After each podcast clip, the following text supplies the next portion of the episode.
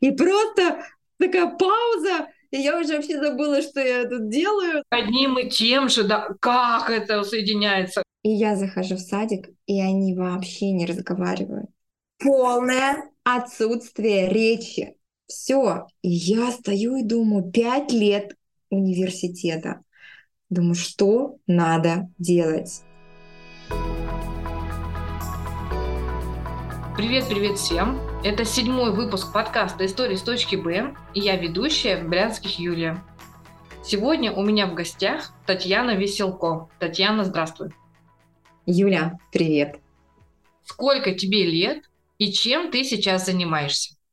Мне 37 лет, я учитель-логопед с 15-летним стажем. А параллельно я еще являюсь руководителем студии развития речи «Солнце». И сейчас, в 37 лет, я открыла для себя еще одно направление, а, где можно зарабатывать на пассивном доходе. Это IT-технологии.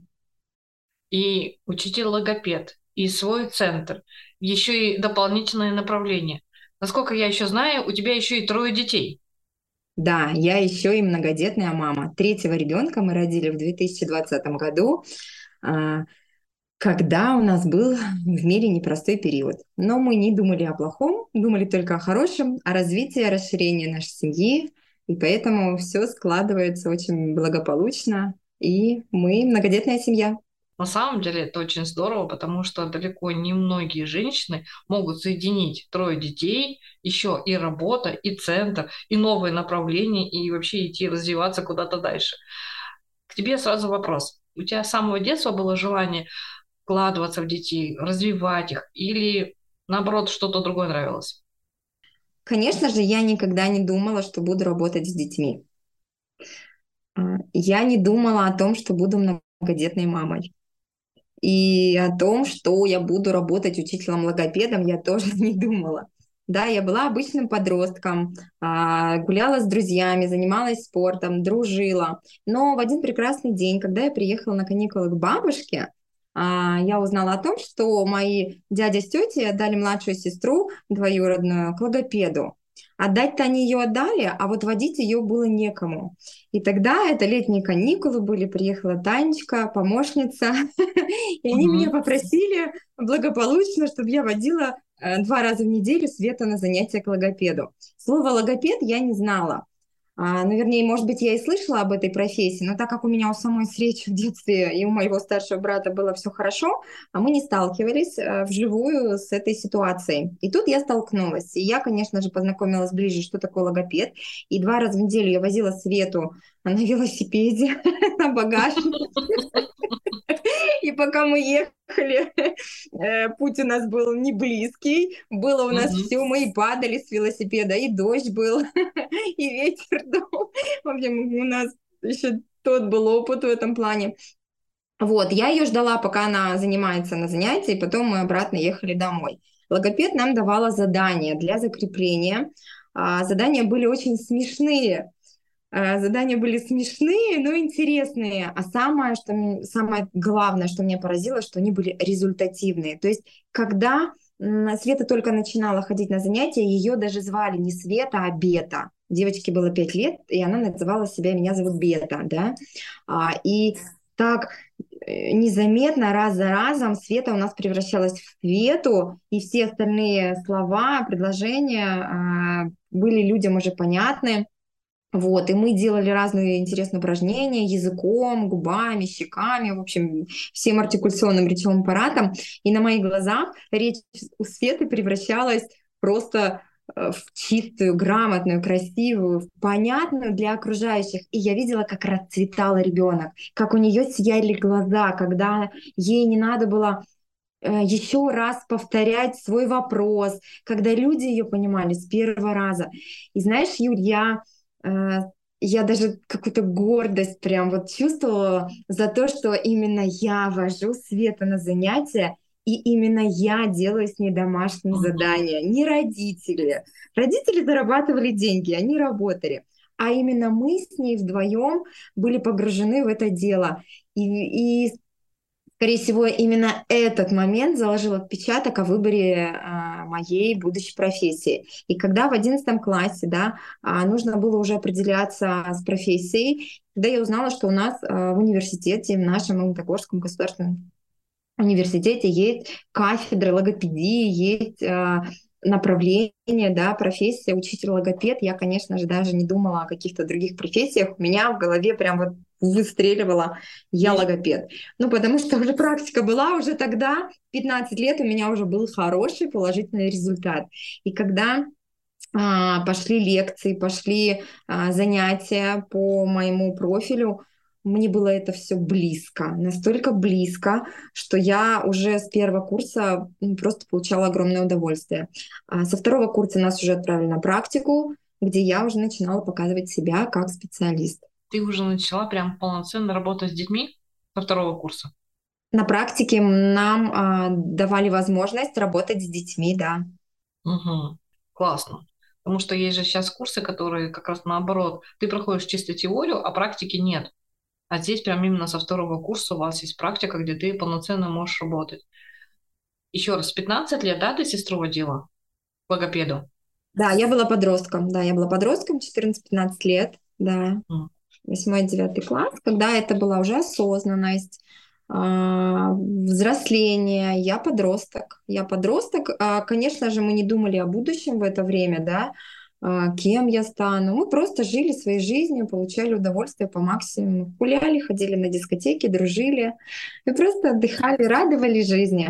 Вот. Uh-huh. И когда вот к одиннадцатому классу мы уже должны были определиться, сформироваться, то да, тут все у меня уже было четко, родители уже знали, что а, есть такая профессия, что я пойду учиться на учителя логопеда, и меня, конечно же, благословили я прекрасно закончила обучение. Насчет того, что а, практика у нас уже начиналась со второго курса, да, это очень правильно. Обучение пятилетнее, это высшее образование, и детей нам показывали вживую уже с самого начала обучения. И это очень грамотно. Мы, когда получили дипломы, а, уже будучи специалистами, мы выходили в работу абсолютно готовыми специалистами. Сейчас к сожалению, обучают на эти профессии без практики. Э, люди, когда получают эм, на руки корочки, да, они не знают, с чего начать. Да, это же разные вещи. Теория это один материал, а практика как применить. Знать-то я это знаю, а как это применить, а как это использовать так, чтобы это еще и принесло пользу, еще и дало. А дети-то разные бывают, да, есть капризные, есть послушные, есть не очень послушные, есть очень сильно капризные, иногда бывает и мамы капризные, а дети послушные. Ну и такое тоже должен быть как раз именно подход и не только к ребенку, но и к родителям, чтобы правильно объяснить, правильно направить, правильно сказать. И вот, кстати, а, параллельно а, с логопедией, у нас пять лет а, шел предмет логопедии, непосредственно наш основной, мы изучали пять лет психологию. Психология детская, психология подростковая, психология взрослая. Uh-huh. В общем, логопедия с психологией очень параллельно. Uh-huh. Идут, дружат, и это два направления, которые очень близки, потому что действительно мы работаем с людьми, это живой материал. Здесь есть такие факторы, как не хочу, не буду, не могу, не умею, помоги, научи, да, и мы с этим всем работаем. Uh-huh. То есть не каждый приходит и говорит, я готов, учите меня. Нет, uh-huh. сначала нужен подход, потом замотивировать человека, и потом уже мы получаем результат. Угу. Считай, закончил институт, пошла. Решила, куда пойти на свою первую работу? Или ты начинала работать еще в институте? Я начинала работать еще а, в университете, а, но практиковалась я на близких людях, на соседях, на родственников. То есть запрос уже тогда шел mm. очень хорошо. С третьего курса люди прям сами просились, а, давали мне своих внуков, племянников, детей и на дому, или у меня, или у соседей моих. То есть мы учили э, красиво говорить. А, с третьего курса в университете я поступила еще параллельно на факультет индивидуальной специализации а, на фитнес-инструктора, так как я всегда была в спорте. Uh-huh. Со спортом я дружила с самого детства. Я занималась в школе 9 лет баскетболом. И как-то э, аккуратно э, моя баскетбольная команда в университете занесла меня вот прямо на факультет индивидуальной специализации, где там тоже был спорт, мы занимались танцами. И было такое интересное условие, что если вы занимаетесь танцами, вы еще здесь можете получить диплом. Дополнительное образование. Угу. Удостоверение о том, да, дополнительное образование, да. Я вышла а, из университета в 2008 году, закончив обучение по направлению учитель логопед и э, инструктор по фитнес-аэробике и руководитель а, танцевального коллектива. В общем, у меня было два направления. Ну, смотри, это два разных направления таких, знаешь, учитель, логопед и фитнес-инструктор. С моей стороны, как бы это, знаешь, ну, это как-то что-то не сильно складывается. Одно более с детьми, а другое более динамичное, подвижное, такое прям... Да, я угу. это очень хорошо совмещаю, потому что в логопедии есть а, такой момент, есть такое направление, как логаритмика. Логаритмика — это речь и движение. И вот здесь все мои физические данные, все мои физические упражнения, а, они очень содружественны, они очень хорошо вписываются в развитие речи. Вот, поэтому я совместила два разных э, направления в одно, и мне комфортно самой. И это здорово, потому что, считай, иногда бывает, ты получаешь одно образование, его бросаешь, берешь другое, например, бросаешь, да, там вот у всех же по-разному складывается, а у тебя получается, ты получил два образования, ты не сделал выбор или то, или то, ты наоборот выбрала основную логопедию, но усилила себя тем, что ты взяла еще и образование по фитнесу. И ты это добавила и сделала себя более классным специалистом. Да, еще а, это образование спортивное, она дает мне по жизни хорошее состояние самой. То есть мои физические данные, они прекрасны. Я всегда в спорте. Я сейчас, правда, уже занимаюсь длительный период йогой, но это я пришла к этому с годами, то есть это мое душевное состояние, попозже расскажу об этом. А вообще, когда в 2008 году я уже специалист, я закончила обучение, закончила университет, а, к нам на кафедру пришло поступление от многих учреждений города, где требуются специалисты. То есть в 2008 году было какое-то тотальное сокращение пенсионеров, и а, учреждения набирали молодежь.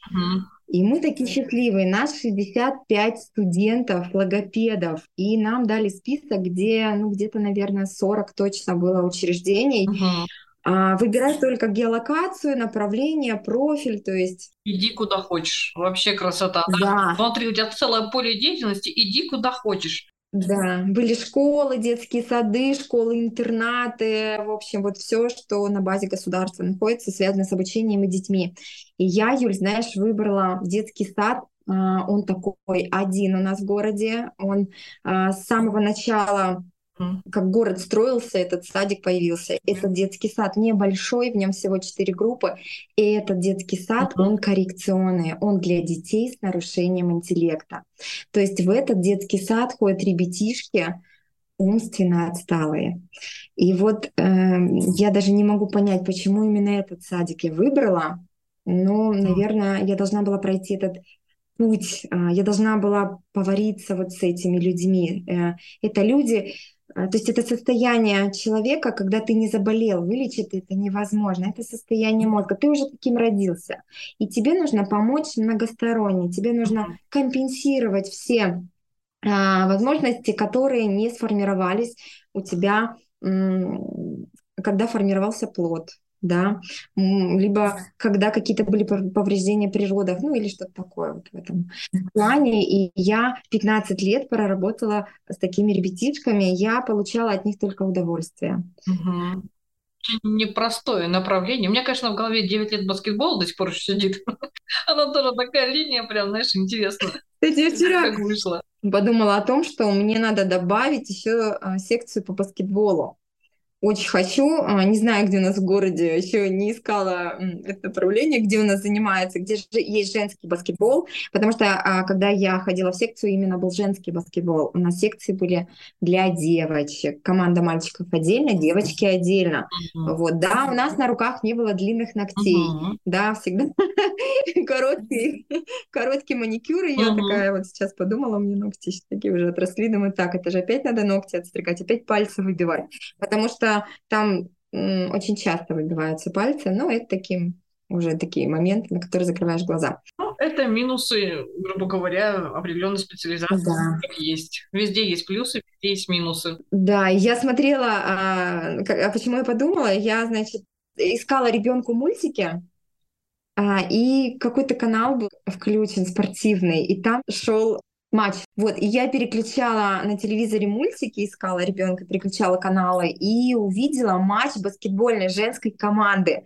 И просто такая пауза, и я уже вообще забыла, что я тут делаю, зачем я включила телевизор, ребенок сидит рядом, и он сам смотрит на этот мяч, как его там тети идут, бегут за ним, там бросают в кольцо. И я сижу такая, думаю, божечка, я хочу. Можно пока без ногтей, я просто хочу этим позаниматься. Я, кстати, когда в том году ехала к бабушке на каникулы, у меня всегда с собой был баскетбольный мяч. У меня всегда у бабули было кольцо во дворе. Я э, выходила во двор и ежедневно тренировалась. То, что бросала мяч в кольцо и отрабатывала свои навыки спортивные, да, мяч у меня был всегда с собой. Смотри, все равно мне так интересно, как складывается, да? С одной стороны, баскетбол это подвижная профессия, да, где ты вообще не можешь да. на месте, а с другой стороны, учитель логопед, который сидит, занимается скрупулезно с детьми, одним и тем же, да, как это соединяется, баскетбол и логопедия? Или это наоборот, это у тебя такой баланс жизни тебя, где ты себя этим прям балансируешь, и ты получается, что как единое целое складываешь, и для тебя есть и движение, и у тебя есть более спокойствие. И вот в этом у тебя есть определенная гармонизация тебя. Получается так, Юль, я даже не задумывалась об этом. Я просто жила, живу и получаю удовольствие от того, что хочу делать, uh-huh. от того, что хочу видеть, э, ставлю цели и иду к ним. Как, как интересно, правда, складывается. И логопедия, параллельно обучение с фитнес, фитнес, и все это просто в балансе, это же наоборот, это реально здорово.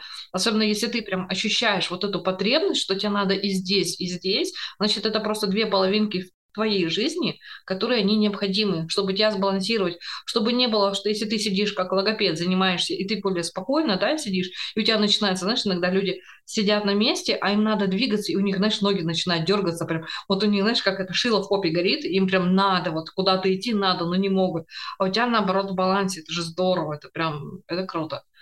Так, смотри, давай остановимся еще раз. Ты пошла работать в коррекционный садик. Ты не просто выбрала какую-то коррекцию, а ты выбрала солнечных детей, правильно, у которых есть определенные задержки в развитии. Да. И опять же, ты пришла на интуиции. Ты решила, что вот именно сюда я хочу пойти. Что дал тебе этот садик? Этот садик я, кстати, вот только две недели назад буквально уволилась из этого детского сада. Начинаем про садик, а я уже уволилась. Хорошо, я поняла, уволилась, 15 лет отработала, давай начнем. Да, я тогда только устроилась, да, 2008 год. А, этот садик, это окружение, этот народ дал мне возможность увидеть, что все люди разные. Все люди разные, но все хотят любить, все хотят быть красивыми, все хотят общаться, и все м- достойны. Uh-huh каждый человек индивидуальный. Да, неважно, лишняя у тебя хромосома, э, либо у тебя все в паре, все одинаково, все разные, все такие классные. У нас в учреждении были дети солнца, mm-hmm. да, это, это люди с синдромом Дауна. Были люди, дети дождя, это дети с расстройствами аутистического спектра. Это опять-таки баланс. Люди солнца всегда счастливые. Они всегда радостные, они не злопамятные, но они поперечные, они интересные, они такие подвижные. Люди дождя, они такие грустные всегда, они в уединении, им никто не нужен, кроме их. И вот опять-таки вот этот баланс, и мне интересно было и с теми, и с теми, и самой а, практиковаться такими детками было прекрасно. А еще я поняла одно, что поработав с детьми с нарушениями, все остальные для тебя это просто а, бриллианты. Даже ребенок а, с задержкой психического развития, он для тебя уже бриллиант, потому что этот опыт а, с детьми, с людьми с нарушением интеллекта, он не сравним ни с чем. То есть, поработав в этой сфере, я сейчас такой специалист универсальный, который может исправить любую ситуацию. Потому что я знаю, что если на корню стоит неврология, если поражение органическое, да, поражение, органическое поражение головного мозга, я знаю, как с этим работать, я знаю, какому специалисту направить, вовремя направить. То есть исправить можно а, в любом возрасте, а, те моменты, которые пошли как-то не так. То есть скорректировать, скомпенсировать можно всегда. Вот если не увидеть вовремя какой-то определенный момент, он вылазит попозже uh-huh. уже м, такой как снежный ком, тут уже тяжелее. И вот благодаря этому учреждению, благодаря таким деткам я сейчас а, нахожусь на той стадии профессионализма, на том пьедестале, когда мне не страшно ни одно заболевание. То есть сейчас нету просто чистых речевых детей, сейчас все идут сопутствующие с какими-то еще нарушениями. То есть там у кого-то детский церебральный паралич, да, у кого-то глухота. Вот недавно мне привозили мальчика с ринололией, да, с расщельной неба, но это вот чистое речевое нарушение. Но у него еще там много сопутствующей неврологии. То есть и когда ты знаешь а, хороших специалистов в городе, кому направить, с кем проконсультировать, да, психология тут э, обязательно всегда у нас присутствует в коррекции, всегда получаем отличный, 100% качественный результат. И за это я очень рада, горжусь. Хорошо.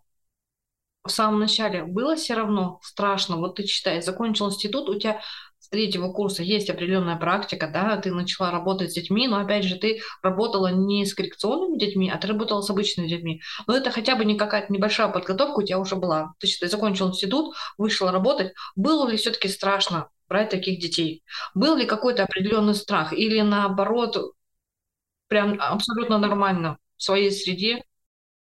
Юля, я тебе сейчас даже больше скажу. На протяжении пяти лет в институте нам рассказывали и показывали самых лучших детей.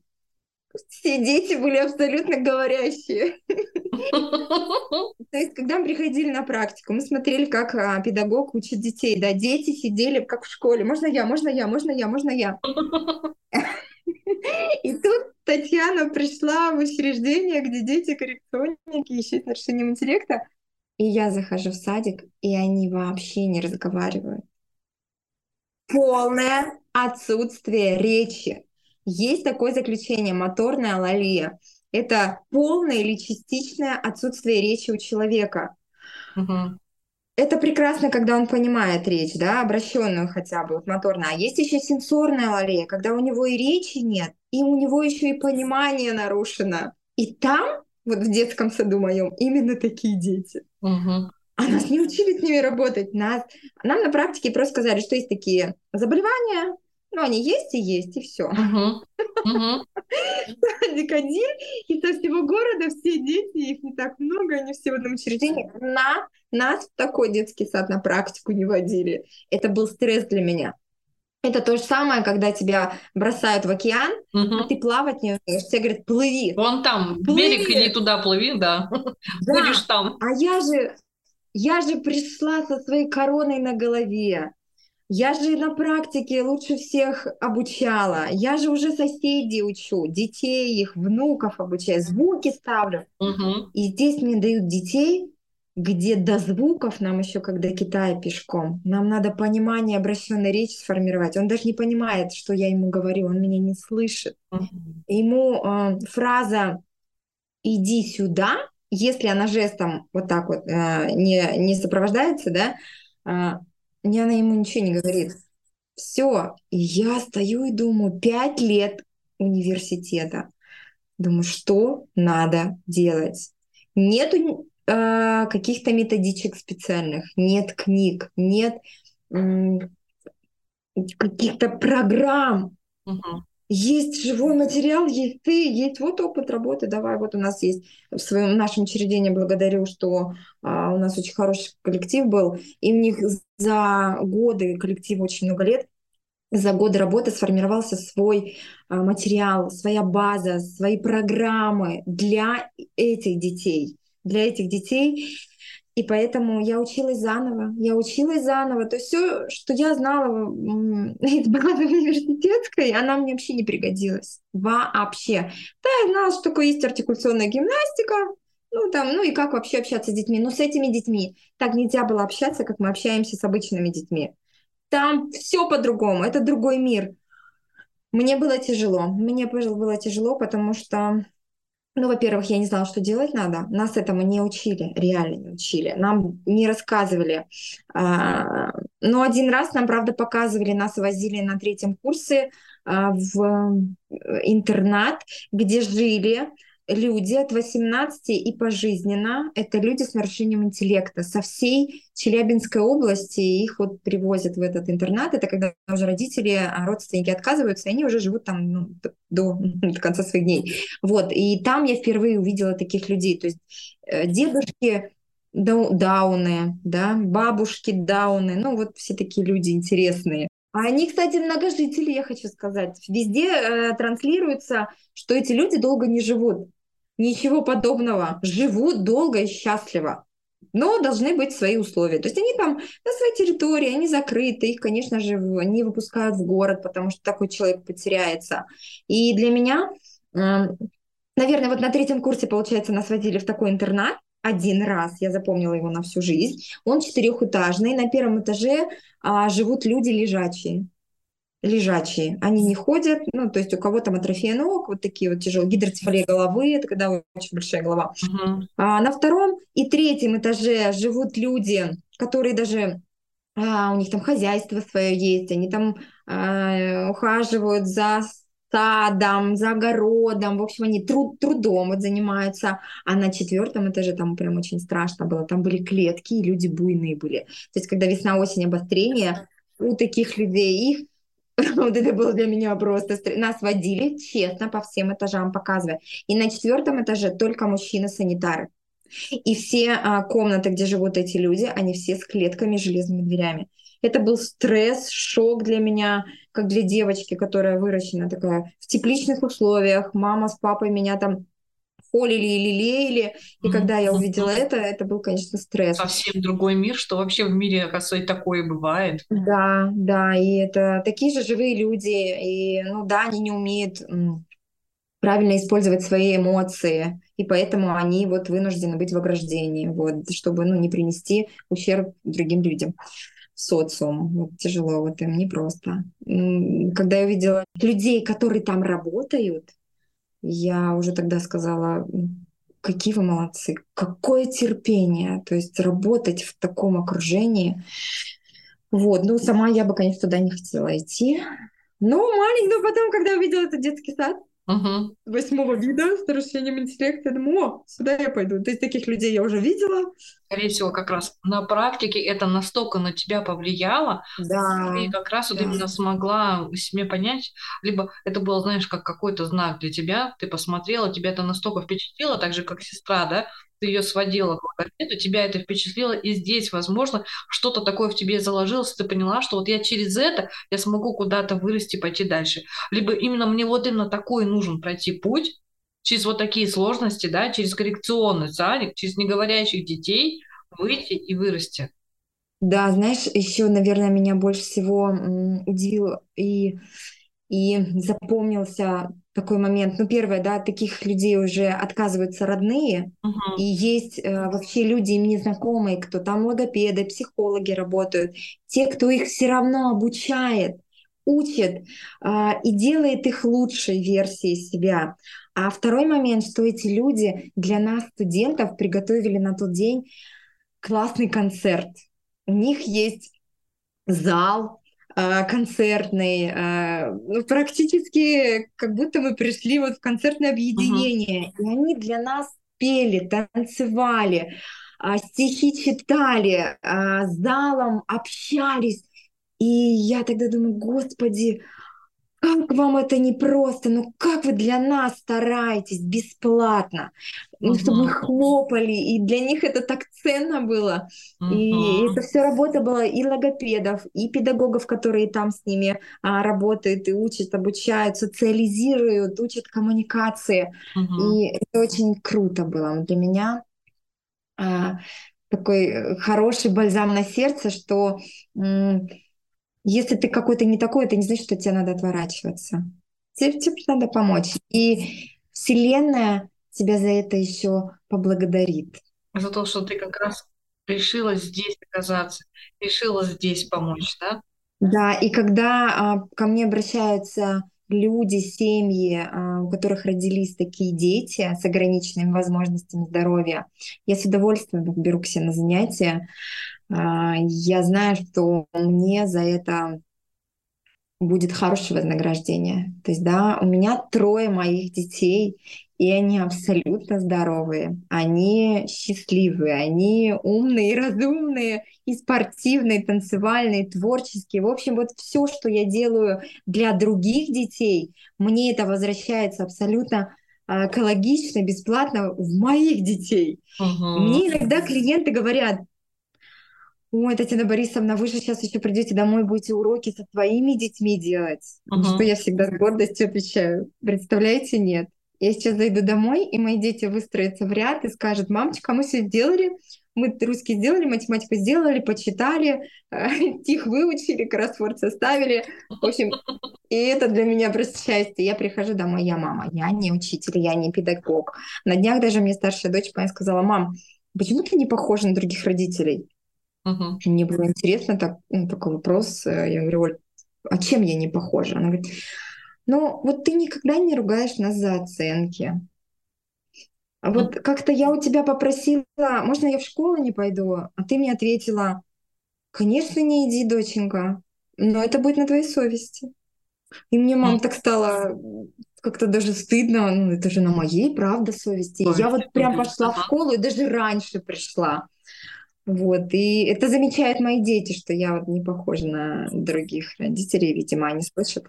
Ну, теперь, наверное, мой секрет успеха, да, когда надо пойти учителем логопедом, надо пойти в коррекционный садик, и тогда у тебя все будет получаться, да? Да-да-да.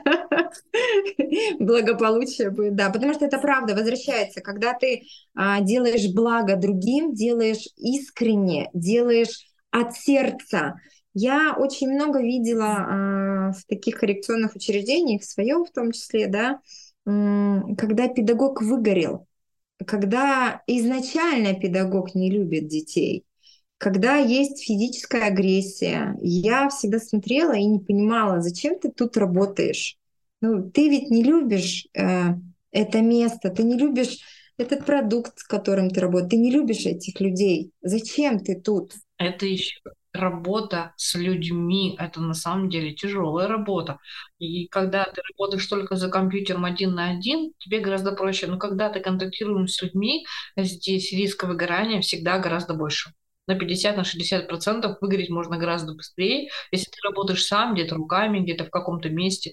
Потому что когда ты каждый день контактируешь, ты испытываешь эмоции. Каждый день, когда ты а, общаешься с людьми и пытаешься найти с ними еще общий язык, ты затратишь очень много энергии всегда тратится много энергии. Да, и когда у тебя ученики сто процентов неудобные, ну тут ты уже должен взвешивать. Хочешь ты тратить столько энергии на то, чтобы они стали обучаемыми, да, чтобы они были организованными или нет. Я готова была тратить, я uh-huh. по сей день готова тратить. Ну, на самом деле, я уже не беру такое количество людей с ограниченными возможностями, да, я уже делегирую это право. Uh-huh. Но а, на своей работе я качественно, ценно на 100%, с любовью от сердца отдавалась. А, то есть все свои знания я полностью вкладывала а, в своих учеников, и, ну и до сих пор я это делаю. С любовью. Мое ключевое — это с любовью. Это делать а, от души. И когда ты делаешь с любовью от души, тебе возвращается да, но это же и дети, правильно? Как можно не любить это? Здесь всегда должно быть через любовь, особенно для детей. Потому что детям же в самом начале, что им нужно? Им же не нужны дорогие одежды, сумки, коляски, игрушки. Им нужна любовь и тепло. Забота, понимание, обнимашки, целовашки, да. И у меня есть э, девочка, девочка, мы с ней уже давно вышли из категории учитель-ученик, мы с ней уже просто подруги, она уже взрослая, она совершеннолетняя, это девушка с синдромом Дауна. А, она пришла в мою группу, когда ей было 4 года. Ситуация такая непростая, от нее в роддоме отказалась мама, не уточняла э, эти моменты, знала она, что у нее такой родится ребенок, или для нее это был сюрприз, и она в роддоме отказалась. Ну, в общем, она отказалась, а бабушка ее к себе взяла под опеку. И мы с ней с четырех и до 18. Таких детей брать вообще бабушка героиня. Да, и она ее вот до 18 лет э, водила ко мне на уроки. Сначала это был детский сад, потом она вышла в школу, мы ее выпустили.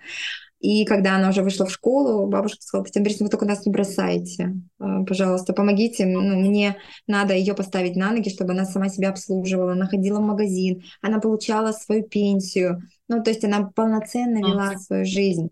А не сидела в четырех стенах, и мы вот обучались до 18-летия, до совершеннолетия, мы научились всему, что она должна знать, уметь делать. И сейчас она наблюдатель э, за моими соцсетями, она первый комментатора. Ее сообщения меня всегда радуют. Например, ей интересно, где я, а, я открыто веду соцсети, все мои страницы открыты, я всегда выкладываю свои путешествия, семейные поездки, а, какие-то выходы, а, выезды. И она меня все время спрашивает, это где была вчера? А что это за бассейн под открытым небом? А ты вот, а кто рядом с тобой стоит? А это что, артист? И она мне все время спрашивает, но она никогда не говорит там, а ты меня с тобой возьмешь? Нет, она мне говорит, скажи, где это, а мы с бабой съездим. Угу. Вот она, то есть она получает информацию от меня, она, знаешь, там, если я там, значит, там хорошо, и они с бабушкой потом едут там в тот же отель, в ту же гостиницу, день рождения пойдут справлять в ту же игровую комнату. Да, и мне классно, что мы вышли, вот у меня таких родителей очень много на самом деле, что мы вышли уже за рамки а, учитель-ученик, что мы уже просто люди, и мы научились разговаривать, коммуницировать, и ту миссию, которую я несла и вкладывала в этих учеников, я вижу на практике, я вижу, вижу в жизни у взрослых людей. Это так классно. Ага. Вот. Теперь расскажи, как у тебя появился твой центр? В садике ты отработала 15 лет. Центр у тебя сразу появился или наоборот, это было все настолько параллельно, а, получается, я пришла в 2008 году а, в детский сад, и в 2010 я пошла в декретный отпуск со своей старшей дочерью. А, пошла в декретный отпуск, и, получается, Оле было полтора года, я ее отправила в ясли, чтобы поскорее выйти опять на работу. То есть в год и шесть она у меня уже ходила в детский сад. В детский сад. А, детский сад с музыкальным уклоном, такой интересный. Я думала, что будущее у нее будет там, а, там детский сад дружит в консерватории, что она пойдет петь, там играть на музыкальных инструментах. Вот такие планы я строила. Ну, когда я еще решала за своего ребенка. Это сейчас я никогда не решаю, да. Вот первый мой опыт. И в детском саду я познакомилась. С родительницей. А, Оля подружилась с девочкой, и нам пришлось подружиться с мамами, познакомиться. Да? Мы ходили друг друга на день рождения. Она учитель английского языка. И она сама на тот момент, а, мы же обе были в декрете, да, она в декрете, я в декрете, то есть детям по полтора года мы их с ясли отправили, и она на тот момент, это было 12 лет назад, открыла даже не 12, 11 лет назад, открыла свой детский центр. Это была ее заветная мечта. У меня такой мечты не было. У нас есть рубрика «Мы передаем привет». Жень, привет. Да, это была мечта детства, открыть свой центр и сделать частный детский сад, где ребятишки будут развиваться, будут находиться в течение дня, будут получать а, и знания, и а, всестороннее развитие. В общем, это была ее мечта, и она это сделала. Uh-huh. И Женя знала, что я учитель логопед. И она говорит, Таня, мне в центр нужен логопед. Uh-huh. А я же в декретном отпуске.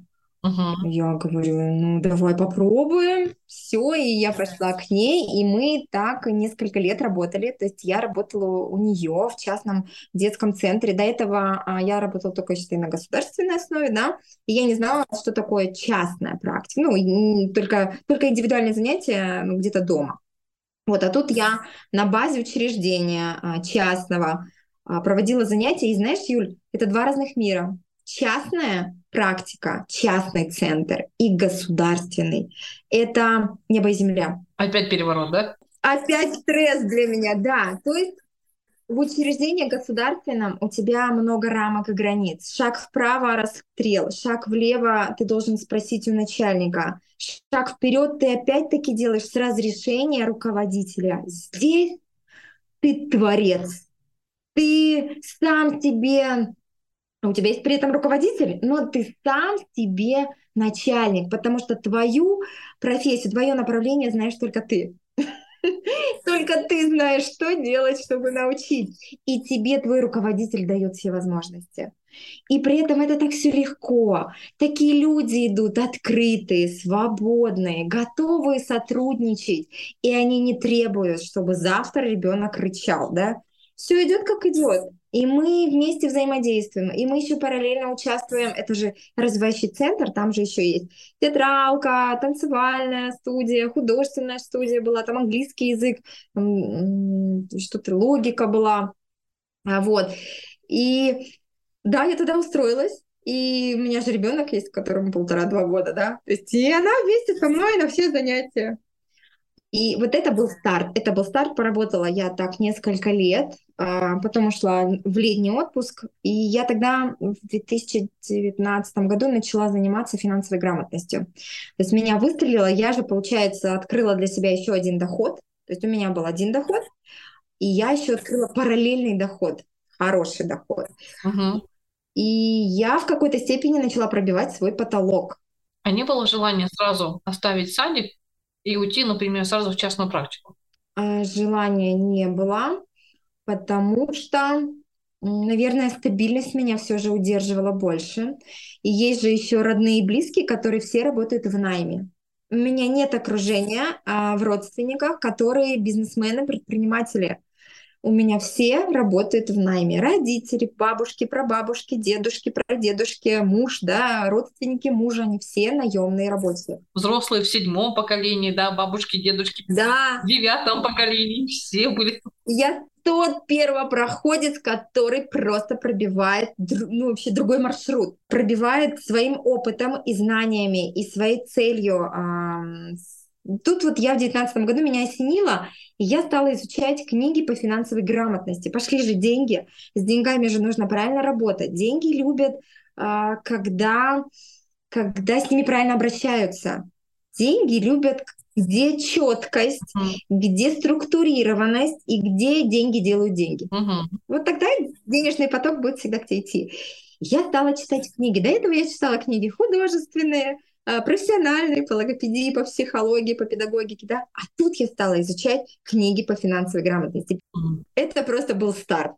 И они внесли свой огромный вклад. То есть дальше я стала обучаться уже по другим направлениям а, параллельно. То есть я постоянно обучаюсь по логопедии, я несколько раз в год по, прохожу разные курсы, интенсивы по развитию по своему.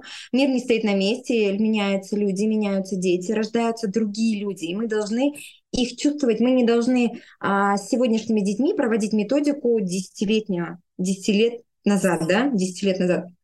Вот. Мы должны к современным детям иметь современный подход да, поэтому я сейчас в своих э, занятиях обязательно использую нейропсихологию, тейпирование, ну, вообще классическая логопедия, да, а, психология поведенческая, то есть это все а, в комплексе дает хороший результат. Потому что дети идут современные, и мы должны современный подход к ним идти. Вот и тогда-то тогда, когда я начала изучать э, книги по финансовой грамотности, э, я Евгении сказала, что Женечка, я тебе благодарю за все. Ты дала огромный, большой потенциал для меня. Ты показала мне другую жизнь, что есть еще э, прекраснее, да, еще лучшие для меня возможности. То есть и Жень, конечно, подобиделась, что ну, расстроился мой руководитель за то, что потерял такого специалиста. Но мы в хороших отношениях, и это очень приятно. Хорошо, когда расходитесь, хорошо. И потом сохраняйте отношения далеко не все так могут. Да, я знаю, что уже до сих пор центр работает, да, и что там работают логопеды, а еще там другие специалисты, и она сама там ведет занятия. В общем, я ей тоже желаю всегда успехов, развития. Вот. И а, в том же году, в девятнадцатом, я решила открыть свой собственный центр. То есть я ушла с аренды и открыла свое детище, э, которое назвала «Солнце». Студия развития речи «Солнце». У тебя, видишь, параллельно было. Ты работала, частная практика была свое, параллельно все равно работала в садике. И ты вот это все совмещала. Как ты решила тому, что ты все-таки хочешь уволиться и оставить частную практику? Насколько сложно тебе было принять такое решение? было сложно принять решение. Сейчас скажу почему. А я от своей профессии всегда кайфовала и кайфую по сей день. В 2019 году я вышла на работу из второго отпуска. В 2015 я родила а, вторую дочь. То есть в 2010 году я родила первого ребенка, в 2015 году я родила второго ребенка, в 2019 я вышла а, из декретного отпуска, где я была уже три года. Три года я была в декретном отпуске, но в отпуске как таковом я не была, потому что все три года я работала а, в частном центре, да, в частной практике. Я работала не в найме, я работала на себя, на любимую работу. А, и выхожу я, значит, из декретного отпуска, все меня там ждали, встретили. Очень хорошо, в общем. И меня приглашает к себе мой руководитель в кабинет, ну и рассказывает, как она меня ждала, очень рада, что я вышла, и говорит, что Танечка, Татьяна Борисовна, что в этом году наше э, заведение участвует в конкурсе «Учитель года», и ты идешь как педагог представлять наше учреждение. Ты идешь на конкурс «Учитель года». Угу. Знаешь, Юль, а до этого, наверное, за месяц, может быть, меньше месяца, у меня в голове возник вопрос, что... Ну, я знала, что такой конкурс есть «Учитель года». Я никогда с руководителем его а, не комментировала, мы никогда не обсуждали вопросы. Я просто думала, чтобы попасть на этот конкурс, надо же какие-то звания, регалии, какие-то там победы, да, у нас дети-то умственно отсталые, какие тут победы, мы даже нигде не можем посоревноваться с своими детьми, да, потому что нету нам равных соперников. И мы только вот участвовали, где могли уже, есть какая-то компенсация, мы, конечно, вводили детей, и я в голове вот у себя подумала, что ж такого надо сделать, чтобы тебя отправили от всего твоего учреждения, только тебя, только эту звездочку на такой огромный конкурс городской, масштабный. И тут мне руководитель говорит, что Таня, я тебя ждала, когда ты выйдешь, потому что мы в этом году участвуем в конкурсе, идешь ты. И я сижу такая, знаешь, у нее в кабинете, а у меня же в голове мысль, что я вот только об этом думала, вот я послала вообще в космос такую вообще запрос, на который сразу получила ответ, еще положительный, да? И я, конечно же, ей говорю, Елена Васильевна, надо, идем, будем делать. И она мне говорит, что, Танечка, мне надо, чтобы ты попала в финал. Мне надо, чтобы ты была в пятерке. А, ну, на что я у нее спрашиваю, сколько вообще ну, человек, да сколько учреждений города там будет соревноваться? Она говорит, ну, 25 учреждений, 25 специалистов. Э, мне надо, чтобы ты была в пятерке. Я думаю, господи, это же 25 лучших педагогов нашего города будут соревноваться. Uh-huh. И, в общем, этот конкурс на протяжении полугода шел, и мы попали, конечно же, в пятерку, и я выполнила все, все задачи, которые ставил мне руководитель. Было непросто там участвовать, потому что, потому что члены жюри не понимали мое направление. А, логопедов было очень много. Прошла из логопедов только я. А, были еще воспитатели были психологи, кто-то еще там был, сурдопедагог, по-моему, был, даже дефектологи даже были. В общем, из логопедов в пятерку вошла только я. А, их очень заинтересовала тема моя. Я как раз представляла тему «Неговорящие дети». Неговорящие дети. И как оказалось, что все а, члены жюри, их 10 в комиссии, они не знают, кто такие неговорящие дети. И а, в проекте в этом, на этом конкурсе, я прям вживую показывала на видео, какие дети, как они работают, а, как они учатся, какую методику я изобрела, чтобы из неговорящего сделать говорящего. И их настолько это все а, удивило, а, воодушевило. Но когда, допустим, были какие-то вопросы, после своей презентации тебе члены жюри задают вопросы. Они не знали, что мне задать. Они не знали, какой вопрос мне спросить у меня. Вот. Тут я поняла, что они вообще сами не понимают то, что я им говорю. Вот. И, и в этом плане мне было как-то некомфортно, что я вроде бы... Я же специалист, и коррекционник, я ну, за качество, а они за другое чуть-чуть. Им нужны дети уже, которые вот как на практике у нас умеют, то есть такое, да. Но они очень ценили мой труд. Вот. И, в общем, конкурс-то прошел, все прекрасно, и я получила и грамоту, и звание, да, и от, э, господи, нашей администрации города э, поощрение, да, там было. Вот, и мой руководитель говорит, что, Татьяна, я тебя повышаю по должности. Теперь ты уже не учитель-логопед, теперь ты мой методист, да, теперь ты моя правая рука.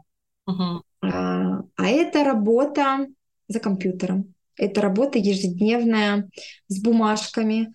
А, это работа, когда ты занимаешься повышением квалификации у других педагогов. Ты занимаешься развитием учреждения. А, ты занимаешься вопросами дополнительных программ учреждений, составлением вообще программ коррекционных, да. А, ну, основная задача, это, конечно же, с коллективом работа. То есть ты уже тут работаешь не с детьми, с чистыми, светлыми, солнечными. Ты работаешь с людьми, которые приходят сюда за зарплату, и ты все время должен мотивировать, подпинывать, отправлять на конкурсы. Именно ты должен говорить, что, уважаемые коллеги, в следующем месяце у нас такие-то, такие-то конкурсы. Нужно поучаствовать. И когда ты видишь эти притухшие глаза, а нам некогда. То есть нам некогда. У меня там сад, огород, и еще там муж да, на, на рыбалку уехал. А ты должен их заинтересовать. И мне не очень комфортно было работать в этой среде. То есть не мое абсолютно.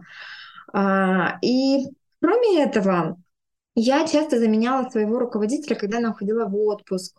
То есть, да, она уходит в отпуск, ну, та, а там уже еще работа глубже и мощнее, когда с тебя требует управление образования.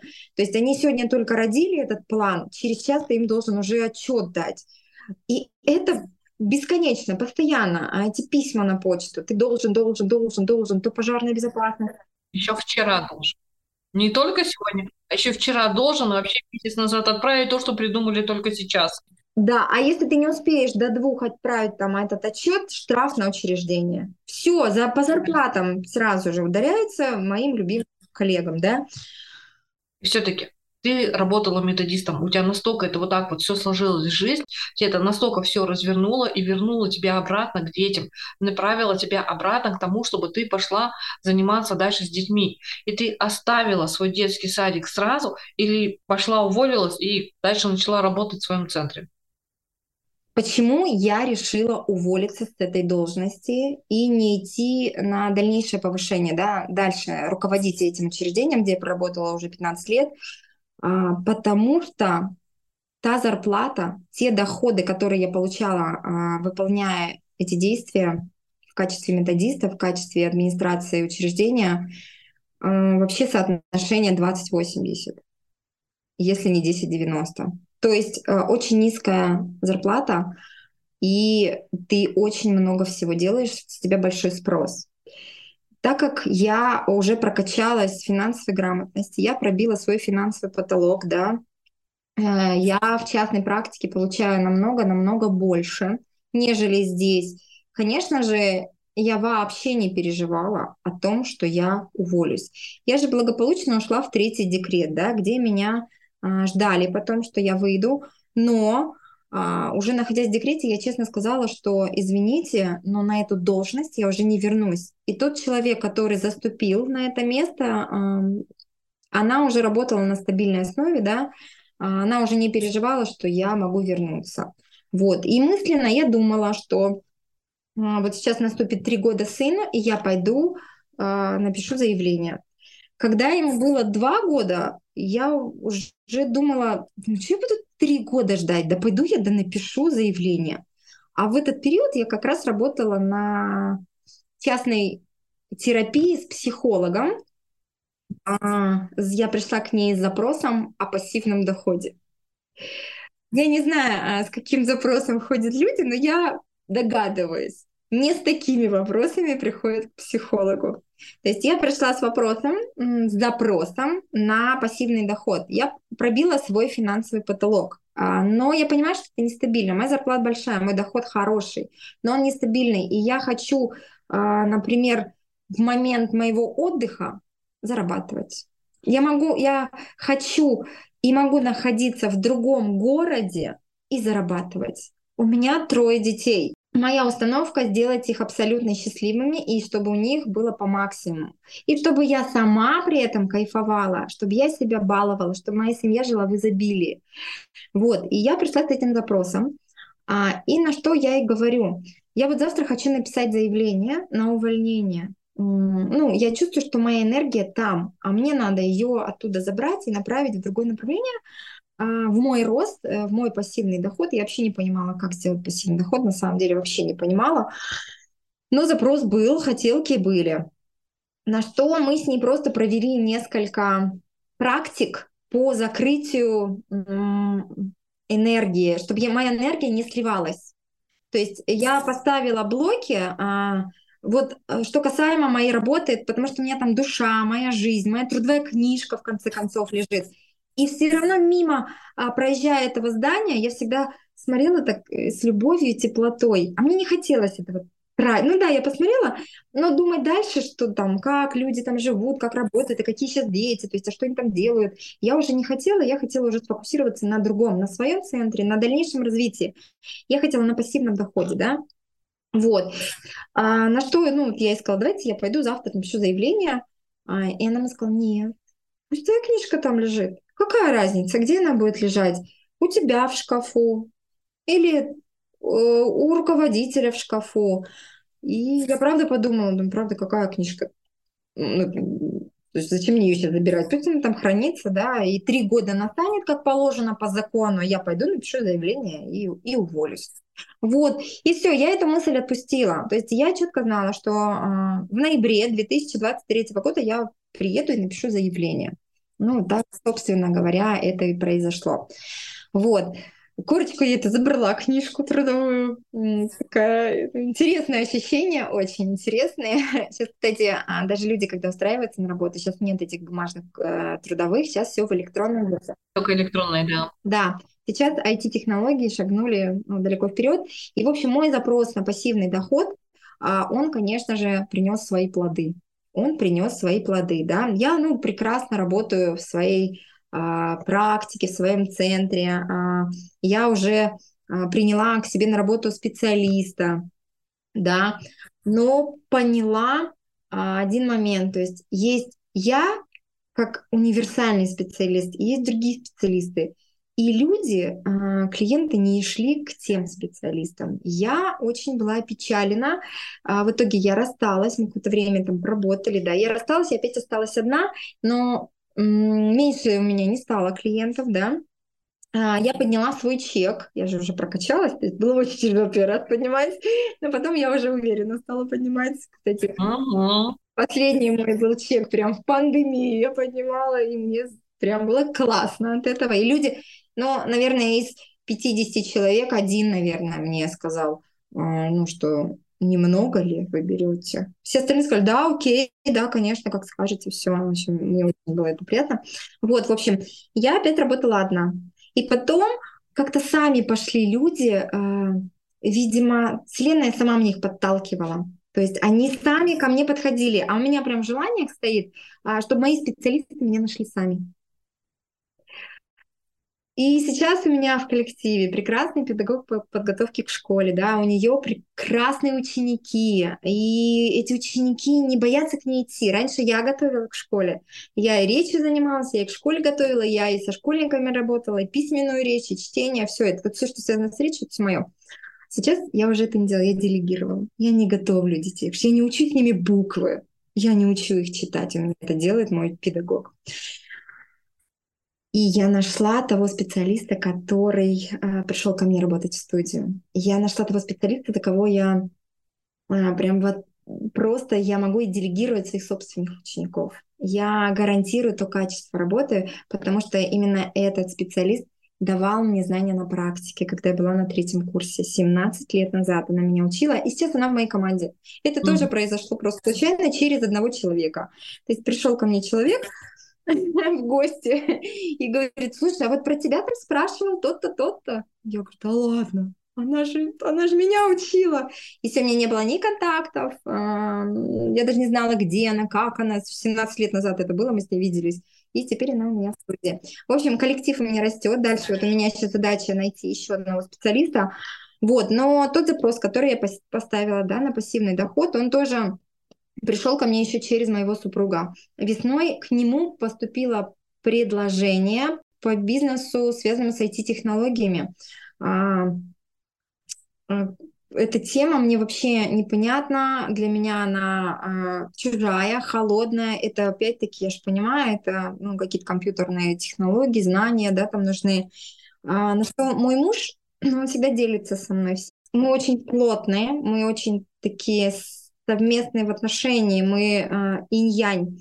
На что он сказал, Тань, пошли со мной. Он мне рассказал все это, и я ему сказала, я буду всегда с тобой рядом, но я не хочу этим заниматься. И он сказал, все хорошо, все. Я говорю, у меня все прекрасно, у меня центр, у меня мои ученики, у меня коллектив, все, у меня все налаживается, развивается. Но были такие моменты, это, наверное, опять-таки психологические, то есть э, где-то команда собиралась, то на шашлыки выйдут, то там какие-то соревнования. То есть, очень круто, когда слаженный коллектив, на самом деле, это очень здорово, потому что я разные коллективы видела, я знаю, когда э, тебе там ну, ты только вышел за дверь, и про тебя не очень хорошо говорят. Я не люблю такое. Здесь я увидела другой формат общения. Здесь я увидела, есть такое понятие в психологии, бирюзовое мышление. Это когда руководителя нет, допустим, сегодня, а коллектив работает так, как будто вот начальник рядом стоит, рядом и смотрит. Коллективу не нужен волшебный пендель коллектив помогает друг другу в любой ситуации. Когда я пришла 15 лет назад в госучреждение, я была студенткой, да, я только получила а, документ, и меня руководитель принял на работу, и я пришла а, в коллектив, где были взрослые женщины. И тут пришла я такая светлая, такая ля-ля-ля, тополя. И мне очень сильно от них доставалось. Я слышала прям свой адрес когда я не понимала, я же не знала, кто такие неговорящие дети, да? Методик нет, книг нет, как учить их? И когда я задавала какие-то вопросы, а, они неохотно делились со мной. Они меня не учили. Они, ну, какую-то выгоду им надо было. То есть, ага, хорошо, я тебе это расскажу, но ты мне должна будешь то-то, то-то. Ну, я, конечно же, потом возмещала это все. Ну, закалялась. В общем, закалялась я по полной программе. И когда я увидела здесь коллектив у Алексея абсолютно другой, люди с другим мышлением, люди уже открытые к деньгам, люди не а, независтливые, люди а, помогающие себе. Помогающие, наоборот, друг другу. Да, я увидела этот коллектив мечты. То есть я же всегда мечтала о таком коллективе, где а, все работают как я. все хотят помогать другим, учить и за, ну, при этом зарабатывать хорошо, да. А, и у меня здесь складывается коллектив. Я еще смотрю, у моего супруга складывается такой коллектив. А, плюс я уже как жена где-то фигурирую с ними, меня так уважают. Mm-hmm. Мне очень приятно было, что в какой-то момент я сказала, а можно вы меня тоже научите, что вы тут делаете? Ну, расскажите, что это за эти технологии, да? А это эти технологии, в общем, они направлены на развитие бизнеса в России. А я же уже предприниматель, а я же уже бизнесмен, да, такой бизнес-вумен, то есть и у меня а, в голове даже картинка, когда я выхожу из большого внедорожника а, в юбке карандаш, да, такая бизнес-вумен, я иду к себе на работу красивая, вот у меня картинка всегда в голове есть. И я вижу это окружение людей, которые зарабатывают вот столько, чтобы ездить на таких машинах, чтобы отдыхать, чтобы в любое время года а, уезжать на море. Для меня это очень ценно, потому что если я не буду отдыхать, если у меня не будет спорта, движения, то я не смогу а, полностью по максимуму выкладываться и нести в мир то, что я несу. Вообще у меня, кстати, даже в карте написано, моя задача, задача моей души — это учиться и учить других. То есть я всегда учусь, и я всегда знаниями делюсь.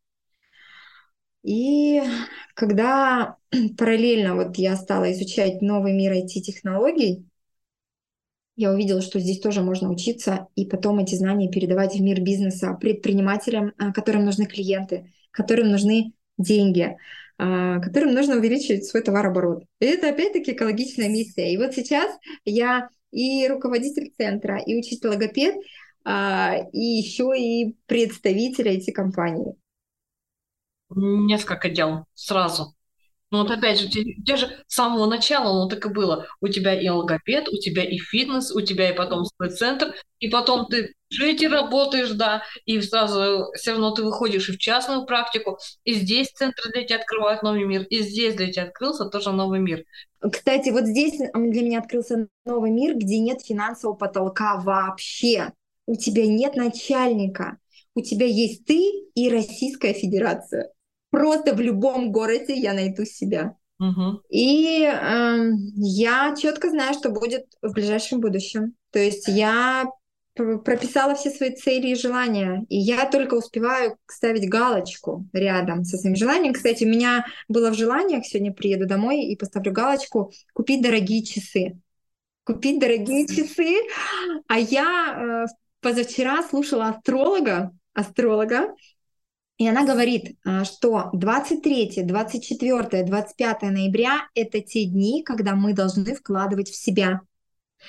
А в эти дни не должны э, быть какие-то конфликты, не должно быть алкоголя. То есть должно быть все только то, что тебя улучшит, только то, что поможет тебе стать еще лучше, чем ты есть сегодня.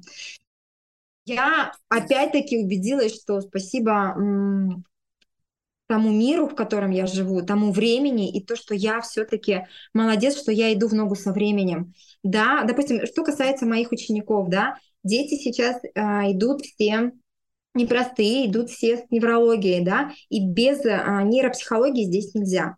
То есть логопедия, нейропсихология, педагогика, э, господи, и разные наши врачи, которые нам нужны, да, вот он комплекс. Это современная наука, это современная педагогика, современный результат будет качественный. Там, а, где я как личность, как человек, который учится, развивается, обучается, трансформируется. То есть, опять-таки, я делаю все вовремя. И тот IT-доход, который вот это IT-направление, этот большой холдинг, там есть возможность пассивного дохода. Крутого, пожизненного пассивного дохода. И тот запрос, а, с которым я в прошлом году пришла на терапию к психологу, ну, то есть вот я его получила уже сегодня. Теперь все зависит от меня. А, да, иногда бывает тяжело. Иногда бывает, ну, очень тяжело, и я всегда прислушиваюсь к своему организму. Если я устала, я отключаюсь, я убираю занятия, я отменяю уроки, я отменяю встречи, консультации. Я просто включаю фильм, я залазю под одеяло, в кровать, чай, лимончик, и я в ресурсе. Все, я опять начинаю а, наполняться. Мне надо вот день-два вот так полежать, уйти от людей просто по полной, потому что каждый день возле меня находятся люди. А, без людей я не могу. И дома и у нас еще семья многодетная. То есть вокруг меня люди всегда, всегда. А, и моя семья всегда молодцы, вот им мужу огромная благодарность, детям. Они понимают, что если мама говорит, ей надо побыть одной в спальню, не заходить, она смотрит кино, они будут ходить под дверью, а, там, не знаю, в щелочку мне говорит, мам, я тебя люблю, мам, все хорошо у тебя, там, то есть они тоже переживают, да, на что им сказал, все хорошо, но они никогда не зайдут. Даже маленький, который растет, он тоже знает, что мама отдыхает. Это бывает не так часто. Вот, мама заряжается, мама смотрит фильмы, я их э, смотрю только тогда, когда вот именно мне необходимо. Ну что, давай с тобой подведем итог. Сколько ты мне рассказываешь, и я вижу, сколько граней в тебе есть, и насколько оно все гармонично. И у тебя как жизнь складывается, если есть какие-то моменты, тебя настолько жизнь перенаправляет, то русло, куда тебе надо. И ты прям как по интуиции, ты ощущаешь, что мне вот здесь хорошо, я иду вот сюда. Мне здесь не очень хорошо, ты это можешь даже не озвучить толком словами, но жизнь все равно тебя перенаправляет туда, где тебе будет классно. И у тебя там настолько, вот говорю, гармонично складывается, и фитнес у тебя, и логопедия, и IT-технологии, и, и материнство даже. На что вот это сложно собрать. Очень многие люди же, да, им тяжело, и трое детей, еще и самим заниматься, и собой заниматься, и для мужа время уделить. И учиться, обучаться, это же тоже на все, на вот это нужно время.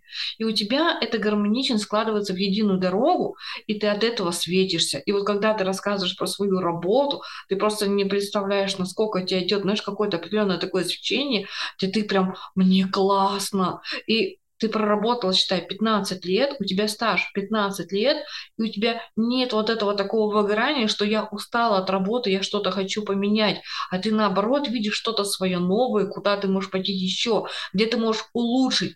Не то, что тебя это как-то достало, ты от этого устала, или я хочу что-то другого, наоборот, у меня 15 лет, ты по-другому видишь мир. И Здесь тоже можно сказать про твою логопедию, да, что ты работала не просто с обычными детьми, а ты пошла в коррекционный садик. Ты мир видишь немножко по-другому. У тебя он складывается по-другому, у тебя другое видение. И здесь то же самое. Я не устала от работы. Нет, я знаю, что вот здесь классно. Я могу сделать что-то еще лучше. Я могу придумать что-то еще классное. Ну, это здорово. Вот прям, говорю, это здорово. Поэтому я очень рада, что у тебя все настолько гармонично складывается, что у тебя настолько все это получается, и я тебе желаю больших успехов, чтобы у тебя это все выросло дальше. Я честно говорю, который раз уже, знаешь, сколько лет мы на самом деле знакомы, да, слушатели не знают, но я который раз говорю, я вижу тебя с большим центром, я вижу в тебе офигенно огромный потенциал, я вижу, что у тебя будет свой центр, у тебя потихонечку, да, собираются логопеды, преподаватели, преподавателя и так далее, и так далее, но я вижу, что это может быть что-то такое классное, что-то крутое. Даже если и свой центр будет небольшой, но IT-технологии. Ты про масштабирование, ты про то, что ты умеешь расширяться. Не просто расти, но офигенно расширяться шире именно в своей специализации. И поэтому я тебе желаю, чтобы у тебя это все сложилось прям самым лучшим образом. Вселенная тебе всегда помогает, она тебя всегда направляет туда, куда тебе надо. И ты от этого прям будешь всегда счастлива. Поэтому, блин, я бы всем бы пожелала так, чтобы именно все прислушивались к себе, и им Вселенная бы помогала идти туда, куда им надо. Подсказки Вселенной у нас есть везде, по кругу. А, ежедневно Вселенная нам дает подсказки, но не каждый человек обращает на это внимание, кто-то мимо проходит. Вот у меня сейчас стоит э, задача заработать миллион. Вот стоит у меня прям задача, она у меня вот номер один в желаниях. Я к нему иду, я пробиваю этот потолок. Очень хочу. Я знаю, что на меня будет уже вот в скором будущем, даже за будем. И даже, знаешь, мы заезжали, мы ездили в Уфу недавно, и мы заезжаем в город Уфа, и там такой большой щит стоит, и написано «Сима Ленд, 1 миллион товаров». Угу.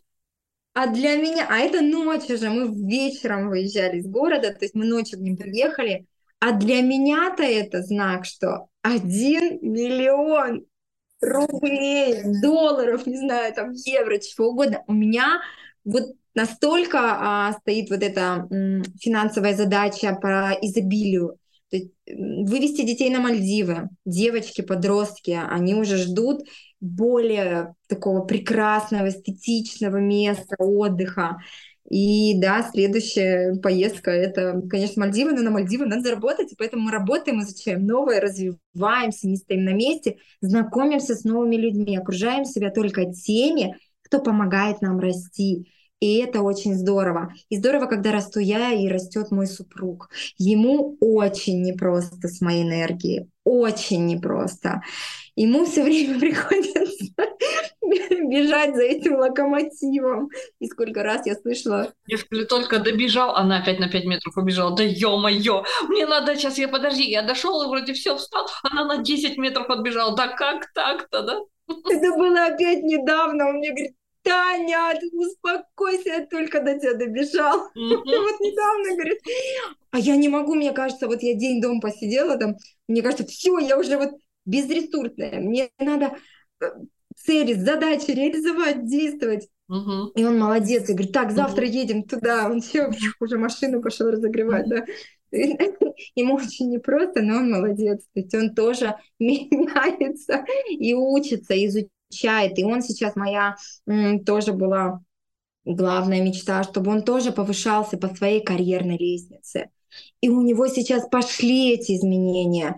И я теперь не одна развиваюсь у себя. Он тоже пробивает свой финансовый потолок. И ему, как наемному работнику в работе завода, да, заводскому работнику, комбинатовскому, а, очень сложно среди его окружения. Там другое окружение, не такое, как у меня. То есть там более люди топорные, ограниченные, узкомыслящие, конкретно мыслящие, любящие, когда им дают инструкцию, они выполняют ее. А он уже становится другим. И я смотрю, вот даже у них там есть чат руководителей, он же теперь повышается, у него теперь он стоит в чате руководителей, и я вижу, как там это мне делится, показывает, как пишут. И я говорю, Леш, ты главное, а, не ведись на провокации. Мудрый тот, кто промолчит. То есть это люди с низким интеллектом могут, ну вот, комментировать там разные вещи, да, поэтому я прошла этот этап с бюджетной, на, на бюджетной работе, да, в найме, то есть я все прошла, возвращаться я туда не хочу, тебе тоже желаю пройти этот путь, чтобы ты тоже вырос до самого себя и уже решил дальше, ну, какой твой следующий маршрут, но у него тоже задача вот на, на сегодняшний день стать начальником. То есть, ну, вот он ее должен, он к ней идет уже прям, вот он уже, он уже пришел на нее, на своим собственным там начальником, кого он там себе видит. Вот, а дальше мы уже будем действовать уже. Ну, молодцы, что мы всегда прислушаемся друг к другу и уважаем, ценим мнение. Если один развивается, второй не мешает. Вот за это э, наша семья крепкая, и за это наша семья огромная благодарность. И дети нам всегда в помощь. Дети всегда с нами заодно. Дети всегда маме с папой такая прям хорошая опора и фундамент. Вот. Поэтому... Это здорово. Что ты пожелать нашим слушателям? Нашим слушателям я хочу пожелать слышать себя, не слушать окружающих, а слышать свое сердце, душу, видеть подсказки, которые дает Вселенная, да, идти в том направлении, а, в котором они идут. А, да, бывает непросто. В гору подниматься всегда непросто. Новое начинать очень сложно. Мне вот ты знаешь, что новое для меня это тяжело. Ух, как сложно, да, даже начиная с того момента, когда я искала помещение, когда я решилась найти помещение, сколько я переживала, думала, думала, как я буду звонить, а как я буду узнавать, а как буду искать. Новое всегда начинает сложно, но мы перешагиваем эту черту, идем вперед, потому что выход из зоны комфорта это всегда развитие, это всегда рост, это всегда а, к исполнению желаний и мечт. А потом уже скажи, это не так страшно. Потом, поначалу ты же переживаешь, как это буду выбирать, как это буду делать. А потом, да я же это сделала, я сейчас могу еще раз сделать. Да ладно, так круто! А что я раньше так не сделала вообще? Слушай, вообще так здорово, очень классно. Угу, угу. Ну, я так переживала за это вообще, за все. А оно раз, оно получается, а потом ты это получаешь, уже воспринимаешь как должно. Это нормально. Я что, у меня же есть помещение, да? Все хорошо. Да-да-да. А всегда я теперь говорю людям, которые очень сильно чего-то боятся, я всегда привожу Мирона в пример. То есть я говорю, девочки, посмотрите, я в пандемию забеременела третьим ребенком, я просто была счастлива. Люди, когда узнавали, что я беременная, а, то есть опять-таки через соцсети, да, мы все были закрыты, но соцсети мы все вели. Мне прям писали в открытую, Тань, ты что, рехнулась? Вы куда лезете? Вам зачем это надо? То есть я читала эти комментарии, другая бы испугалась, сказала, слушай, мне мама моя родная, допустим, говорила, да, что Таня, там неизвестно, что будет завтра, а ты беременная. Да еще и вообще третьим. Ну, двое вон, да, только на ноги поднялись, да, из люльки uh-huh. выжлезли. Но я никогда не слышала, что говорят эти люди. Я все время говорила, благодарю. Благодарю за ваше мнение, благодарю, но у меня есть свое собственное. Все. Кому-то это не нравится, но это уже их дело. А, главное, что нравилось мне, а, моему мужу и моим детям. Вот. И маме, кстати, своей про беременность сказала, только будучи на третьем месяце уже. Мы сели, я сказала, мамочка, все хорошо, я знаю, что я делаю. Это обдуманное решение. И когда, кстати, этот мальчик третий родился, и когда несколько лет нам, назад нам желали его, да, что у нас будет сын, мальчик, что я рожу в 36 лет, я эту женщину, она сейчас живет в Москве, у меня нет контактов, но я все равно ее найду. Я ей все расскажу, поблагодарю за то, что она посеяла это зерно. за то, что это зерно проросло, и оно такое качественное, такое ценное, хорошее. Вот, вот таких людей я хочу слышать. Тех, кто хорошее говорят, тот, кто советует тебе и желает добра, а не просто там вам надо мальчика, потому что у вас уже есть две девочки, да? Вот. Сейчас, кстати, нам, знаете, как желают? Э, вот две девочки есть, надо, чтобы два мальчика было.